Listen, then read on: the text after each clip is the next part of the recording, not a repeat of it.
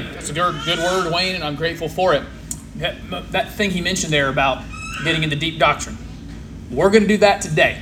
Uh, we're going to try to make that popularly available. Uh, but yeah, we're going to take a deep dive today. This is very different for me, what we're going to do today to finish out the month of July. Pastor Doug will be back up next week. I'll come back in the fall to continue the series in Hebrews. Before I give you the preview for today, let me give you the review of what, what we have done. Uh, the audience, the purpose, and the theme of the epistle to the Hebrews. We know that the audience is believing Jews, people that throughout their lives they were following the laws and using the priesthood and the temple and, and, good things that God gave for the forgiveness of sins. But then Jesus came along, the story of Jesus came along, and they have trusted on Christ and Christ alone for their for the forgiveness of sins. But their their view of Messiah was that once Messiah came, we're going to be good now, right? I don't have to struggle with sin anymore, and we're not going to have any hard times and hard temptations and hard teachings. Instead, they started to believe in Jesus and things got hard. And so then the purpose of the book was the writer saying, Don't quit. Don't go back to the temples. Don't go back to the sacrifices. Don't go back to what makes you feel like home and comfortable. Keep going with Jesus. Persevere with Jesus. And so the theme then for these four chapters has been Jesus is better and greater than what you would go back to. He's better than angels. He's better than sacrifices. We saw he's the better brother, the better king, the better captain, Last week, he's even a better Sabbath. He's a better rest. Jesus is better. Jesus is greater, so stick with Jesus. That's been the theme. And by extension to us, as we follow Jesus and run into hard things, the call is stick with Jesus. Now, this week, here's your preview. The writer starts a new comparison. He's compared Jesus to Moses, and he's compared him to to uh, to angels, to lots of things. And this week, he starts comparing Jesus to the priesthood, the the office of priest, the high priest as well. And in that process, as he starts to compare Jesus, he drops a name. That name is what makes a hard. That name is Melchizedek. Here's why it's hard. There are names I could say in the Bible, and as soon as I say their name, it activates an entire story for you, and you know the entire story arc. I can just say Moses, and you go, yeah, I know that guy. Um, his his mom hid him in the river because Pharaoh was trying to kill the baby boys, and he got picked up by the Pharaoh's daughter, and he learned in that palace. He ends up having a. I'm skipping a lot he runs out into the wilderness and the, the, the bush talks to him, the burning bush talks to him. He leads the people out of, uh, of slavery. Yeah, I know Moses. I could say David. And you go, yeah, the, the, Goliath guy. Yeah, he killed Goliath and he killed the, the lion and the bear trying to get to a sheep. He had to run from the king. He eventually comes king. I know David. The name he drops today is this name Melchizedek. And for most of you, I'm talking, I'm talking most Christians. I'm talking seminary level educated Christians. When I say the word Melchizedek, it activates nothing for you. You have no background what that guy is. He's mentioned just a few times in the Bible, Genesis 14, Psalm 110, and right here. But this writer, he brings up Melchizedek while he's doing this comparison to the priests, and then he takes a several paragraph detour to say this. He starts with Melchizedek and he goes, Wait, you know what? I got a lot to say about this Melchizedek guy, but you guys aren't ready for it. You're not mature enough for it. You're and he goes on for all of chapter 6, a lot of chapter 5, saying, You're not even ready to hear about this Melchizedek guy. Then he goes to chapter 7 and goes, Now, back to this Melchizedek guy. And starts that. So, what we're going to do is just take the Melchizedek comparison. I know you know nothing about him. That's okay. I'm going to walk you through it. So then you might ask, well, then why are we going to do that? Why are we going to talk about this mysterious, obscure figure? Well, the writer of Hebrews seems to be saying he's going to teach, Melchizedek teaches us something about Jesus. And learning everything we can about Jesus is worth it. And so, if we have to look at this Melchizedek guy to get a, a level of maturity in knowing about Jesus, let's do it. Let's look at this Melchizedek figure and what he can teach us about Jesus. That's what we're going to do. So, here's your general outline. He's going to start with this. The priesthood, the priests in Israel, they were great. That was a good idea God gave. You know, and those priests, there was there was one person that really figures as special in the priesthood, and his name is Melchizedek. He was uniquely good at being a priest. We'll see why. And now this Melchizedek, man, he's awesome. He's even better than Abraham, your progenitor, the literally the father of your all of your entire nation. Your kids, our kids, sing songs about it. Father Abraham had many sons, and that's all of these people. I mean, Melchizedek, a better priest, better than Abraham, and then the, the clincher, and Jesus, even better than him even better than the guy who's better than your priest and better than your progenitor. Jesus is better than all of them. That's your general outline, and then I'll have some application thoughts at the end. So let's get started. I'm going to read verses 14 through 16 again. And I got a few thoughts for you on that. Verse chapter 4, verse 14. Since then we have a great high priest who has passed through the heavens, Jesus the Son of God, he is that priest. Let us hold fast our confession. For we do not have a high priest who is unable to sympathize with our weaknesses, but one who in every respect has been tempted just as we are, yet without sin. Let us then with confidence draw near to the throne of grace, that we may receive mercy and find grace to help in time of need. For every high priest chosen from among men is appointed to act, here's their purpose, to act on behalf of men in relation to God to offer gifts and sacrifices for sin. Now, stop it there for a second. Without question, if we did this word by word, line by line, these three verses could be a 40 minute sermon in and of themselves. It's packed with a lot of good meaning. For our purposes today, because I want to get to this Melchizedek comparison in our survey of the letter to the Hebrews, I just want to use it to make sure you understand how important the priests were that when you are reading this as the original audience, you grew up in Judaism, when you thought about the priest, they were a very big deal. When you thought about the great high priest, he was a huge deal in your country, in your culture. I just want to make sure you know what the priests are. So, a good definition here is the priests were an intermediary. The people needed someone to go to God on their behalf, and that's what the priests did. We see it very early in the Old Testament narrative. That's what Moses did for Israel. God said, I, I, want all of you to come up to Sinai. I want all of my people to come up here. But the people were fearful of the holiness of God. And so they go to Moses and say, Will you go for me? I, I, I don't know. This, this God's kind of scary. He's powerful. Will you go on our behalf? And then as Moses takes them out of slavery and puts them in the land and in the, in the wilderness, we create this priesthood that they go on behalf of the people to God. You might have experienced something like that where you needed to go before a boss or students go before the principal. Some of you might have needed to go before a judge before, and you wished you had somebody to go on your behalf to that person because it was a fearful situation. It's much more for them. They have this desire to go to God, they want to be close to God. If you're a believing Jew and you believe in Yahweh, well, I want my sins forgiven. I want to offer offerings to the God that's given me so much, but I can't go there. He's too holy. I can't go into where he is. I, but I want my sins forgiven and I, I want to give to him. Will anyone go for me? Can anyone go on my behalf? Feel the, the panic of that. I need to get to God. Well, who will go for me? Your priest will. The priest hold that power to go into the presence of God on behalf of the people. It's particularly dramatic here with something that you might not catch in verse 14. It says, We have a great high priest who passed through the heavens. Other translations will say, who passed through the veil. I love this picture. Because what he is picturing is you've got a high priest who is important, he's awesome. Once a year, he passes physically through a heavy veil. It's a heavy curtain that separates everybody from the presence of God. There in that place called the Holy of Holies, the Ark of the Covenant is. And that one man on certain days with very particular ceremonies and procedures, he can go into the fearsome presence of God and sprinkle blood on the mercy seat so your sins can be forgiven. What a monumental task this priest can do. And so he's picturing this your physical priest that goes in through that veil. He's saying, look, what Jesus did was pass through a whole other veil. He didn't pass through a heavy curtain into the presence of God to bring a little bit of blood once a year so that sins could be forgiven once a year. No, Jesus passed through the veil that is the heavens. He passed through space and time and didn't bring to God a sacrifice that would forgive sin for a little while. He didn't bring a sacrifice except himself. He goes through the veil, through heavens to God himself and says, I'm it.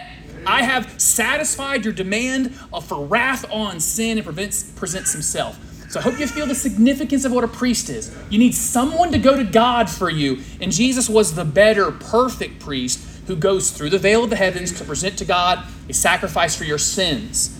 Then, one more thing I want to mention. That's that's the importance of priests, but I want to mention here through verse, I believe that's in 15.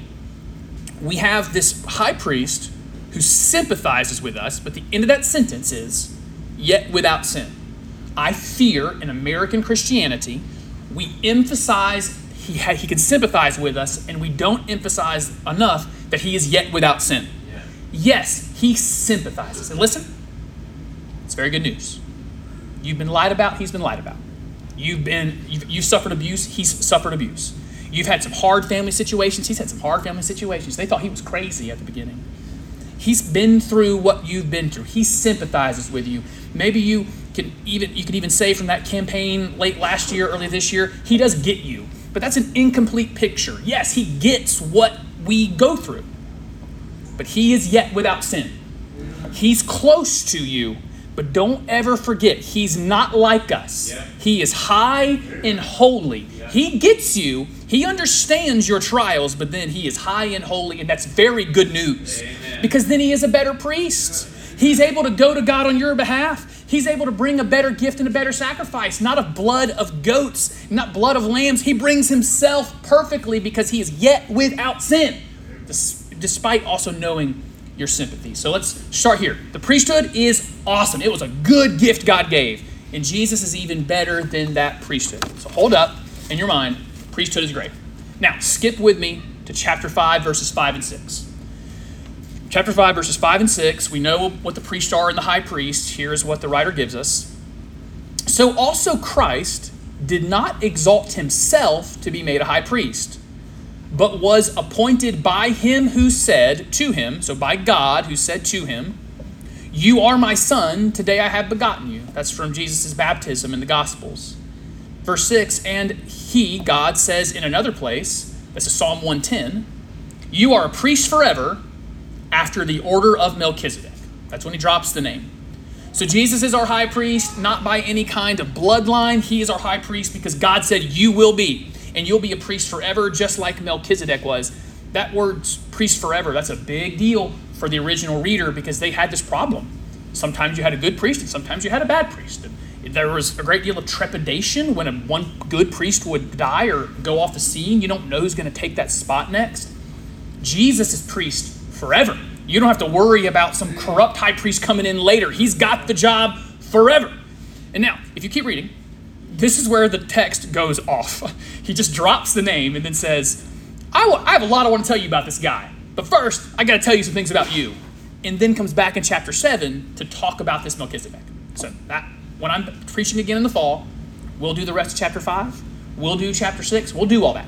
Today, I want you to flip.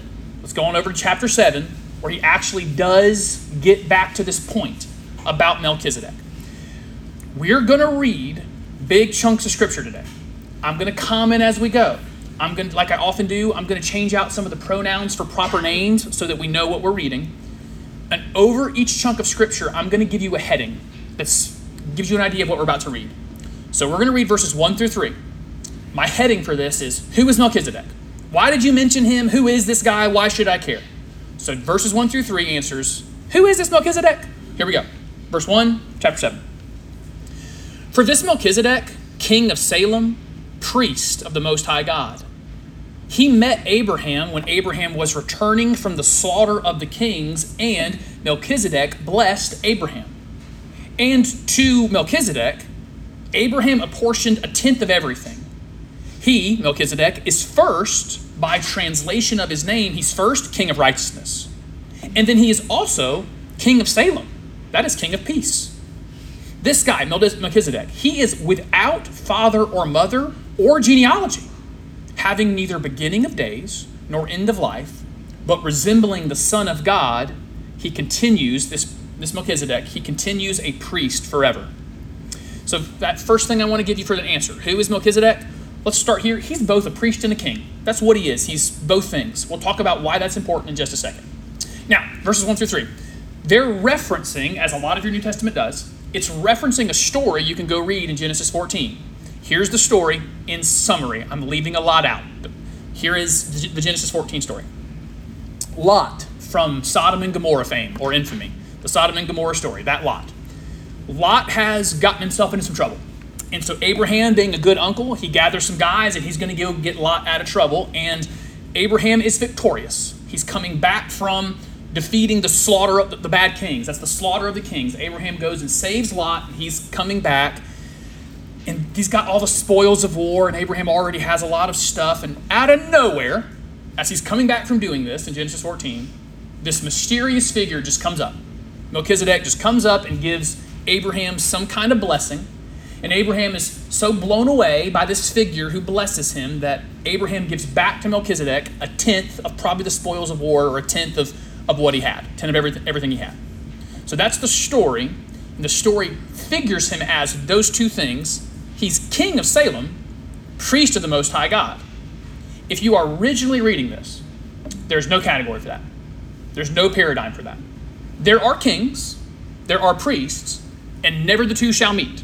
You don't have a priest who is also a king or a king who is also a priest. Very different roles, and you want them separated. So, for the original reader in Genesis, the original reader here, it doesn't make sense. How is he a king and a priest? Here's why they are contrast, or here's how to contrast them. Kings for them. They came from the line of Judah. If you recall, Jacob, this, this is what I'm talking about with this book. It assumes you know a lot of Old Testament. Jacob has 12 sons. One of them is Judah. Judah is the line of the kings. All the kings come from that lineage. If you were born from any, any of the other lines, you can't be king. If you're the son of those sons, you've got to be from Judah. And this king, I think easiest way to say it, they would represent God to the people. Priests represented people to God, but kings represented God to the people. And because of that, because they were the enforcer of God's law, there was some fear around them. That's not just in Israel. Throughout antiquity and history, the king is a fearful person to be in the presence of. He has the power of life and death in his hands. He has the power of, of a military in his hands. The king is fearsome. Often called in the compare contrast between kings and priests, the king is called the person of truth. He is there to dispense God's truth and justice. That's what a king does. In contrast, the priests were from another line. They were from the line of Levi. And Levi, the, these priests, they didn't necessarily represent God to the people, but as we've already said, they represented the people to God. So you were fearful of being in the presence of God? Well, this priest, he's a good counselor. He's a good friend. He goes in your place. Often in that contrast, that priest is called the person of tears instead of the person of truth. The king dispenses God's truth and justice, and the priest can sit with you and empathize and sympathize with you. He's there in your hard times. Those are two very different things. But this Melchizedek, he's both king of Salem, priest of the Most High God, neither from Judah or Levi. They haven't been born yet. Before they even came along, he was already priest and king. That's the other thing. I, two more things I think I want you to notice from this chapter, or excuse me, this section about who Melchizedek is. So if he's a king and a priest, that's rare. But his order, his sequence is quite telling.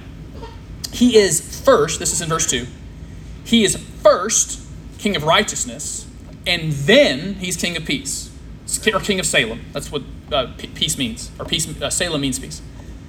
Consider that sequence in your own life. It's a good lesson, sequence that any people need. You need righteousness before you can have any kind of real peace.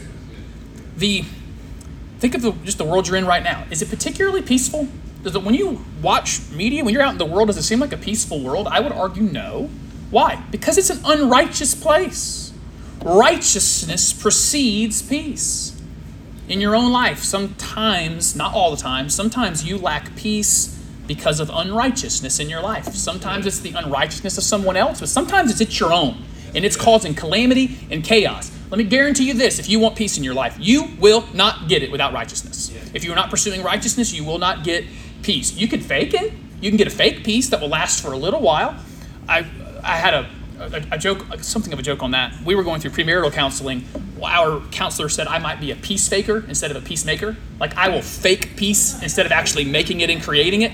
Yeah, we can get some fake peace, but it will not be real. It will not be genuine. Righteousness is what we pursue. And as we pursue righteousness, we'll get peace.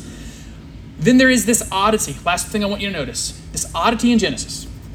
Genesis is almost obsessed with telling you where people came from and when they died. You will get long lists of men who, uh, this guy was born, he gave birth to these, his sons were these people, he lived this many years, and then he died. Next, this guy lived, gave birth to these people, he lived this long, and then he died. That's the pattern. We want to know where they came from and when they died. Melchizedek has none of that. It specifically says here, we have no idea where he came from. We don't know what his, lineage is. We don't know his nationality. We don't know anything about him. Uh, we don't know he ever he did die. He was a person, but he's he's figured in the literature as not having a beginning and not having an end. And then I love in verse three. This is This is brilliant. He says in verse 3 uh, having uh, without father or mother or genealogy, no beginning of days nor end of life, but resembling the Son of God. That's not something I, I would not say to you, you resemble your kid. I would say your kid resembles you because you are the origin. You're the origin of the child, and so that child, you don't look like the child. The child looks like you. You gave those genetics. And so in this case, thousands of years before Jesus physically came on the scene, this Melchizedek resembles Jesus, who hasn't even physically come into being yet, because Jesus was one, he was always, he was eternal. So those things I want you to recognize about Melchizedek. Both priest and king, that's odd. He's righteousness before peace, and he's giving you this picture of being without end and without beginning, like Jesus actually is. So in derivation, where he comes from, and in duration, the the eternality of him, he prefigures Christ to come. Now, we know the priests are good. Melchizedek is particularly interesting because he's a priest and king. Now we go to verses 4 through 10. I'm going to comment as we go. This is a big chunk of scripture where my heading is Melchizedek is better than Abraham. That's the next part of the argument. This Melchizedek I've introduced you to. He's better than your progenitor, the father of, of all of you. Here we go, verse 4.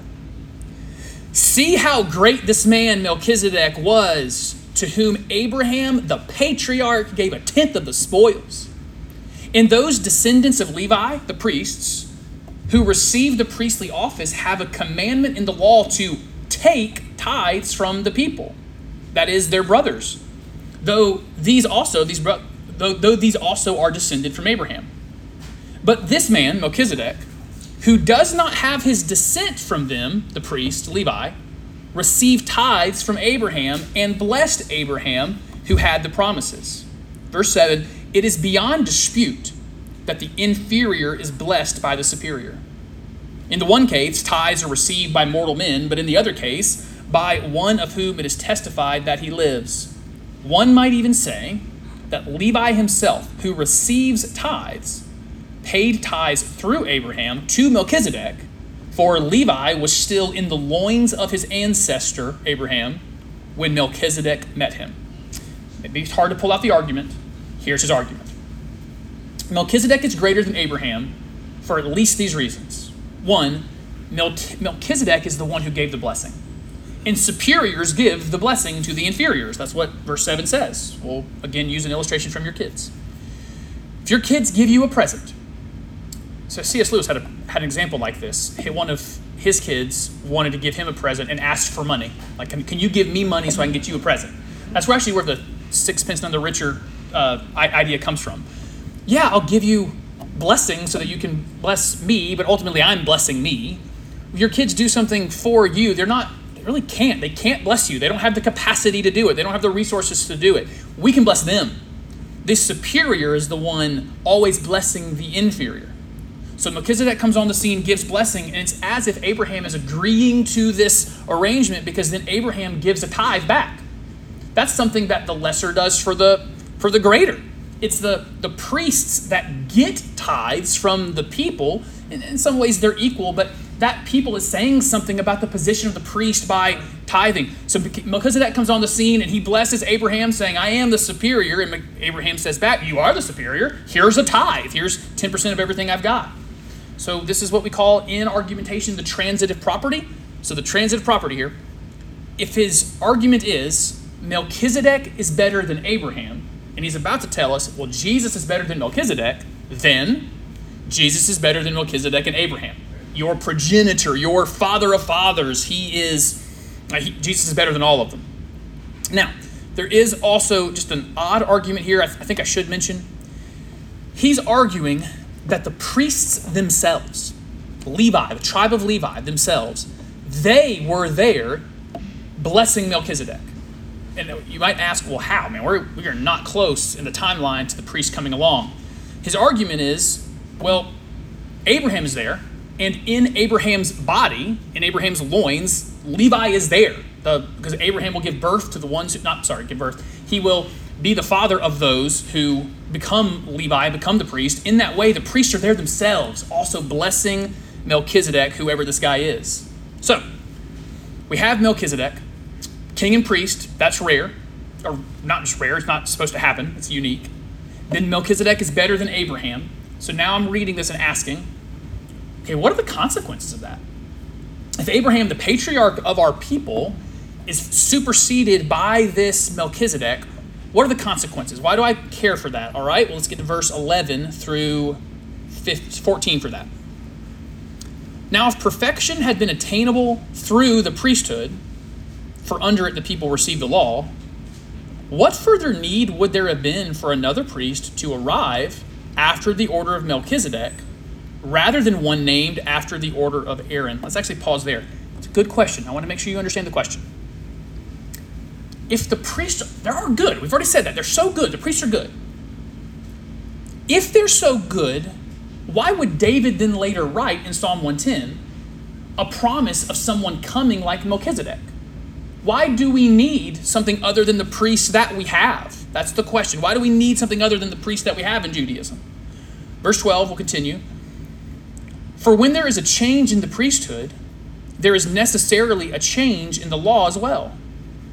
For the one of whom, now we're getting into Jesus, for the one of whom these things are spoken belonged to another tribe. Didn't belong to Levi, didn't belong to the tribes where the priests come from which no one has ever served at the altar.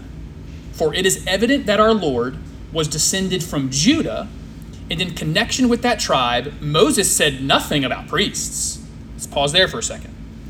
So he's got this very good question that he's developed. All right, priests are good, but I get a promise that something better than the priesthood is coming. But you're also telling me that it's Jesus, that Jesus is the one better. He can't lawfully do that. He's not of Levi. He's from Judah. He's from the kingly tribe. You're telling me a problem here, writer of Hebrews, that if Jesus is like Melchizedek and he's a better priest, but he's not allowed to do that. So, how are we going to solve this problem of Jesus not being from the right line? Verse 15, we are getting into the key, and verse 16 is where I really want to key in. So, how do we solve that problem? Here we go. Verse 15. This, that, and that this is if priests weren't the final plan, if priest, if priest, the priesthood, while good, wasn't ultimately what God had for us, this becomes even more evident when another priest arises in the likeness of Melchizedek, who has become a priest, get it, not on the basis of legal requirement concerning bodily descent. This Jesus who's become a priest, it's not because of where he came from, but by the power of an indestructible life. For it is witnessed of him, you are a priest forever after the order of Melchizedek.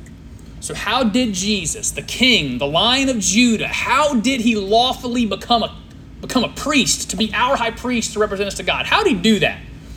Because of his indestructible life, because of the cross and the resurrection. That's the answer. Because he was doing, get this, he did a better job than the priest did. By absorbing the wrath of God forever, by the wrath of God being met with the justice of God on the cross, Jesus becomes a way better priest than them all they did, all they could do, was make the sacrifices and go through all of the, the ordinances and go into the Holy of Holies and sprinkle the sprinkle the blood. They'd have to do it again and again and again and again. Jesus was way better. He did it one time, delivered it for one time, and for all of time, the people of God are redeemed from their sin. How did he become a priest? By having an indestructible life, by defeating death, by defeating sin. That's how Jesus is better than the priests. Jesus' death. I love, I love this reality. Jesus' death then means he represents us as he goes to God on our behalf as our advocate. He's not arguing for what the priest argued for. The priests are going in and arguing, we've got the sacrifice for sin here, we got the blood of, of bulls and goats, and we're going to sprinkle it. Will you give a mercy? Will you give the, per, the people mercy as we give you this sacrifice? That's their argument. Jesus is not arguing for mercy. He goes to the Father on your behalf and he wants justice. He doesn't go on my behalf and say, God, Corey sinned again. He just keeps doing it. He just keeps saying this, thinking that, keeps sinning. Will you give him some mercy? That's not Jesus' argument for me. Jesus goes to God on my behalf and he says, Corey sinned again. And you've already punished him for that in me. You don't pun- I'm asking I'm not I'm not asking for mercy for him. I'm asking for justice for for, for you. I'm asking for justice for Corey. I already paid for that, and you can't take a double payment. I love the picture we get oh, here of Jesus, the better priest, bringing something better than the priest ever could. So, how did he do it? How did this Jesus become a priest when he's in the wrong line? He did it by de- defeating death. He did it by defeating sin and bringing God a better sacrifice on your behalf. Well, I'll, I'll tell the story. I think I'm good on, I'm good on time. All right. I think, I could be wrong. You tell me if you think I'm wrong. I think there's a picture of this in the Old Testament that I love. Besides a lot of the stories of Jesus, and then I would argue the story of Ruth. I love the story of Ruth. The story of Joseph in the Old Testament is my favorite. So my, my third favorite story is the Joseph story. I think there's a picture of this in the Joseph story where the king, the kingly line, steps in to play the priest role as a prefigure for Jesus. I think it's with Judah. If you remember, Joseph. Oh, I'm, now I'm assuming you know the Old Testament. Uh, I hope you know the Joseph story, very famous story. Uh, so Joseph ends up number two in Egypt and uh, under the Pharaoh. And his brothers, the brothers who sold him into slavery, are before Joseph. They don't know it's Joseph because Joseph probably looks very, very different. And he wants to know are you the same guys? Like, has your character changed? Are you any different than people who, who sold me into slavery? And so Joseph sets up quite the ruse. He gets his, his men to hide valuable things from the Pharaoh in the, in the packs, the, the sacks for the, the brothers. So they're going home. The brothers are going home. Joseph sends, sends his men to capture them and say, You stole these things from the Pharaoh, so bring them back. And in that, in that conflict there before them, Joseph is saying, I want Benjamin, the youngest son who has a particular love from the father. Benjamin, kind of like Joseph would have been. I want Benjamin, we're keeping him, and you guys can go. And it's Judah. Judah finally, who didn't do anything to keep his young son, his young brother from being sold into slavery. Judah, all these years later, later, he steps up and says, Not him, don't take Benjamin. Take me. I'll go in his stead. Judah, the king, stepping up to play the priest role, all go on Benjamin's behalf to take that punishment. I think that's there and part of what's layered in here as this picture of Jesus taking our place. Two more chunks of scripture. Let's skip to verses 23 through 25, where I've got this one as the header. We're going to just say it really clearly Jesus is better than Melchizedek. So we've got it set up. Melchizedek is kind of better than the priest, better than Abraham, and now let's land it with Jesus is better than Melchizedek, verse 23. The former priests were many in number because they were prevented by death from continuing in office. But he holds his priesthood, Jesus holds his priesthood permanently because he continues forever. Consequently, he, Jesus, is able to save to the uttermost those who draw near to God through him, since Jesus always lives to make intercession for them. Man, I hope you hear the song we sing. It's one of my favorites we sing in that verse. Before the throne of God above, I have a strong and a perfect plea. Well, what's my plea to this very good high, uh, this very good judge? I have a great high priest. His name is love. Well, what's he doing? He ever lives and pleads for me. That's where this is. He's just pleading, making intercession for me to the Father. Little piece of trivia here as he's comparing Jesus to the, the priesthood and Melchizedek. In Numbers, you will find that priests could only serve from ages 25 to 50. And so after that, they could not be in the priesthood anymore. Jesus isn't like that. He doesn't have a, a term limit on him, he serves eternally. Consider the instability that comes with losing priests and new ones coming in. You never know what you're going to get, but Jesus is eternal. He's stable. You can count on him. And another way that he is superior, right here, he can save to the uttermost those who draw near. Now, what could the priests do? The priests were a Jewish priest representing a Jewish people, and maybe others that had been grafted in and had married in, maybe. He could represent a Jewish people in, in a Jewish temple. That's what he could do. Not Jesus. Jesus can save to the uttermost anyone who draws near. Because Jesus is, Melchizedek is like Jesus that way. We don't know where Melchizedek came from. We don't know if he's Jewish descent. We don't know what he is, but he could represent the people to God. And then Jesus can do that for every tribe, tongue, and nation. He can represent anyone that's way better than the priests were, as good as the priests were. And we'll finish in verses 26 through 28. Verse 26 For it was indeed fitting that we should have such a high priest, holy, innocent, unstained, separated from sinners, and exalted above the heavens. He has no need, like those high priests to offer sacrifices daily, first for his own sins. The priest had to do that. and then for those of the people, since he did this once for all when he offered up himself. For the law appoints men in their weakness as high priest, but the word of the oath, which will which came later than the law, appoints not, not just a son, excuse me, not just a priest, appoints a son who has been made perfect forever. As we close here, the text at least, it's fitting that we have a high priest who is holy, innocent, unstained, separated from sinners. This is an echo from earlier in the sermon where we, yes, we know he's sympathetic, he's close to us, but he is without sin. He isn't like us. And here, we're, we're holding Jesus up high and holy. He's not like those priests we had. They, they had to go in and even sacrifice for themselves and their own sins. Jesus doesn't have to do that. He offers permanence, no longer daily sacrifices or yearly sacrifices, no sacrifices for himself. He made one sacrifice for all of time, delivering himself up. And we see here at the very end a big difference between him and the priests is the nature of the appointment. They were appointed by law. And then the Hebrews writer here says he's not appointed by law, he's appointed by oath. Well, who made the oath? God did. That's what Psalm 110 is. Psalm 110 is God saying, I will make you the Messiah. We know that to be Jesus. I will make you priest forever. It is not by the law, but God making a promise. I will make this Messiah, I will make this Jesus priest forever, and he never breaks his promises. So we can look there, chapters, a little bit of chapter 4, 5, and, and 7, and see we have Jesus, the great high priest. He's perfect forever. That's the text. I have two application points for you. One of them is very short, and then I want to spend some time on the second one uh, because it really digs back into the text. One short one here is just a matter of counsel from one of your elders to you as you read the scriptures. One is look for Jesus in the Old Testament. I learned a lot studying this that I just didn't know. Uh, pictures of Jesus in the Old Testament, I, I think I would have read right past Genesis 14 and come across a Melchizedek character and just keep going, but that teaches me a lot about Jesus.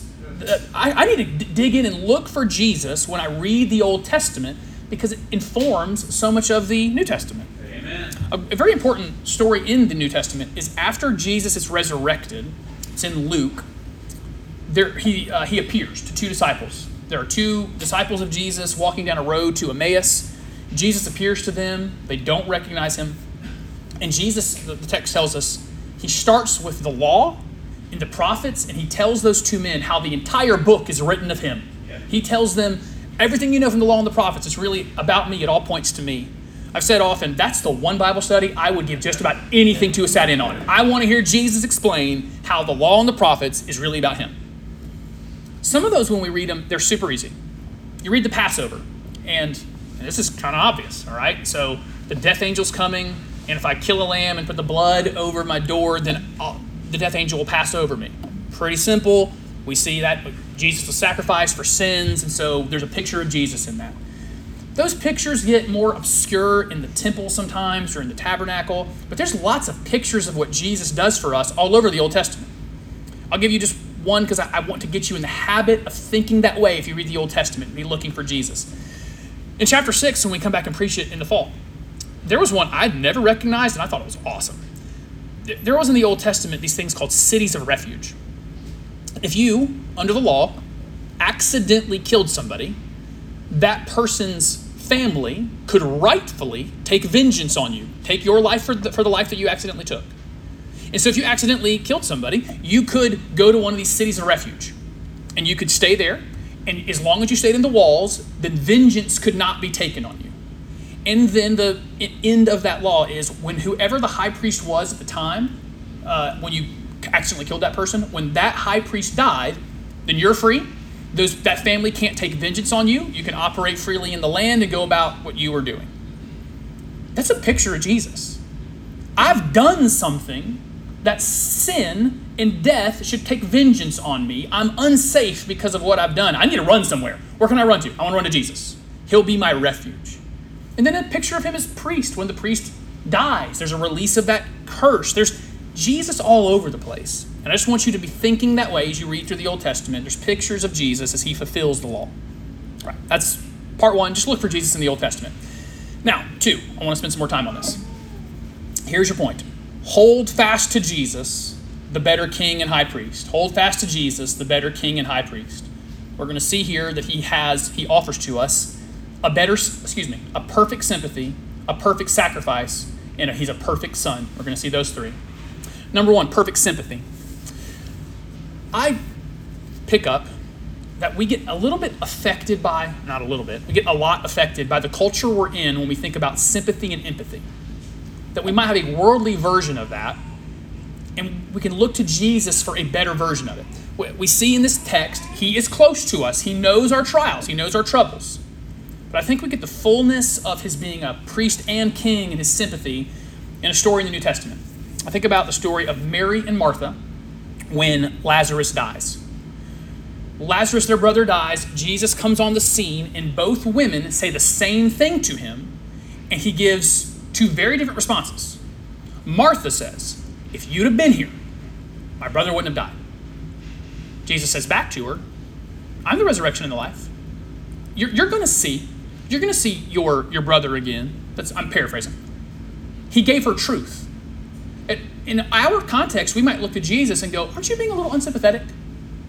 in that situation, what Martha needed, Jesus just knew she needed some truth.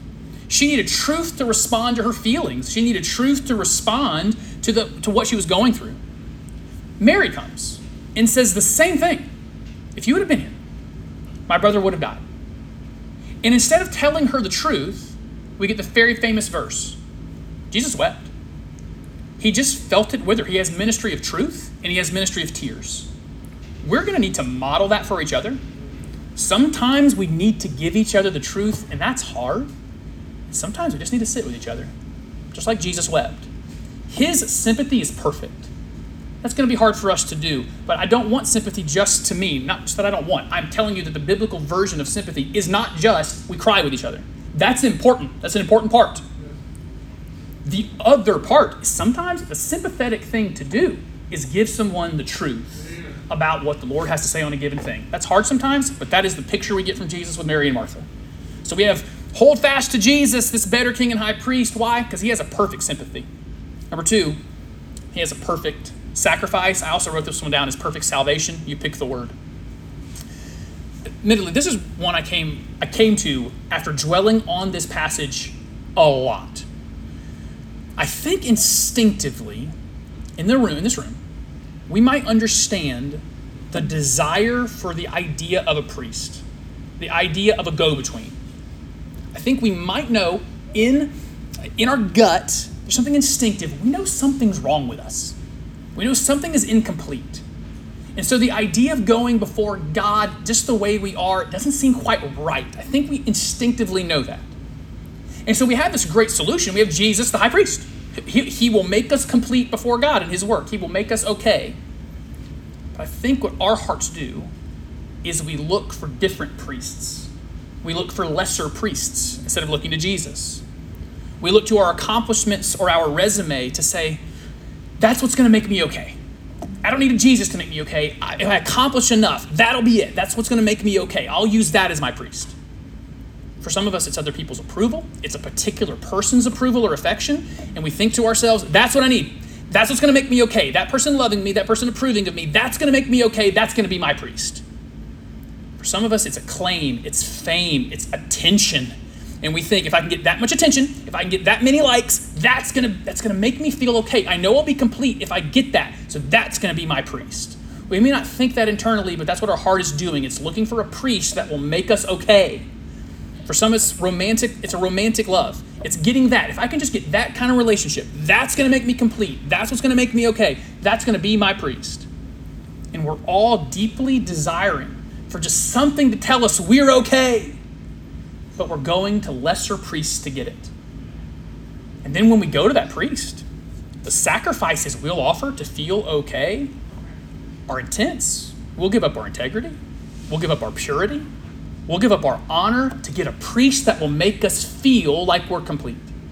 So, what I'm trying to give you from Hebrews today is don't go to those other priests. Don't sacrifice those things. Go to Jesus, the perfect sacrifice, the perfect priest who makes you okay. Not you're not okay. In Christ you are though. In Christ you are wonderfully, perfectly complete. You don't need other priests. You don't need other sacrifices. He offers us a perfect sympathy and a perfect sacrifice. And then, short one here, he is also the perfect son. That's the last verse we read there. The last verse we read, there's a meaningful piece of literature there. We've been talking about priest the whole time. And then the last line is, He appoints a son who has been made perfect forever. Telling us, which what has become part of the theme today, this son has made a family out of us. It's, it's through Jesus that all can come. It's not just Jewish people. He's made us a family, He keeps us in the family. We'll see that develop more as we go through the Hebrew series.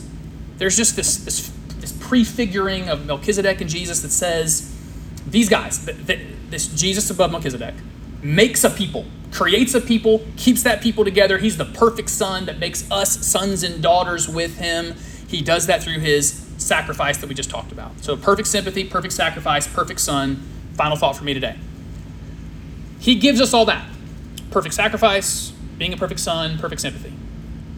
And for us, sometimes we respond with an imperfect submission.